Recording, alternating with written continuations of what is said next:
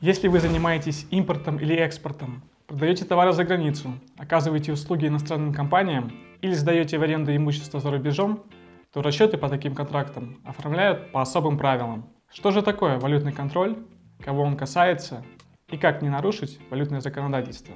Сегодня мы подробно ответим на данные вопросы и поможем вам разобраться в валютном законодательстве Российской Федерации. Валютные операции регулируются федеральным законом 173 ФЗ о валютном регулировании и валютном контроле, федеральным законом номер 86 ФЗ о Центральном банке Российской Федерации и нормативными актами государственных органов. Основными структурами, осуществляющими валютный контроль, являются органы валютного контроля ОВК и агенты валютного контроля АВК. В ОВК входят Центральный банк и правительство Российской Федерации. Агентами внутреннего контроля являются уполномоченные банки, то есть российские кредитные организации, а также брокеры, дилеры и фискальные органы. АВК осуществляет текущий контроль и передают данные в ОВК. Валютному регулированию подлежат следующие операции. Переводы денежных средств или ценных бумаг через государственную границу, любые операции между нерезидентами и резидентами, сделки между нерезидентами в рублях, сделки между резидентами в иностранной валюте. Требования к сопровождающим документам зависят от размера суммы сделки. Если размер суммы сделки не превышает 200 тысяч рублей, достаточно сообщить банку код операции. В случае, если сумма сделки от 200 тысяч до 3 миллионов рублей, то в банк необходимо предоставить договор, счет или акт. При импортных операциях от 3 до 6 миллионов рублей необходим договор для регистрации.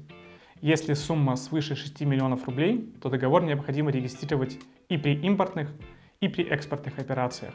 Регистрация договора пришла на смену составлению паспорта сделки, оформление которого отменено. За нарушение правил проведения валютных операций законом предусматривается административная ответственность, а в отдельных случаях возможно и уголовное преследование. Штраф за незаконную валютную операцию устанавливается в размере от 75% от суммы сделки.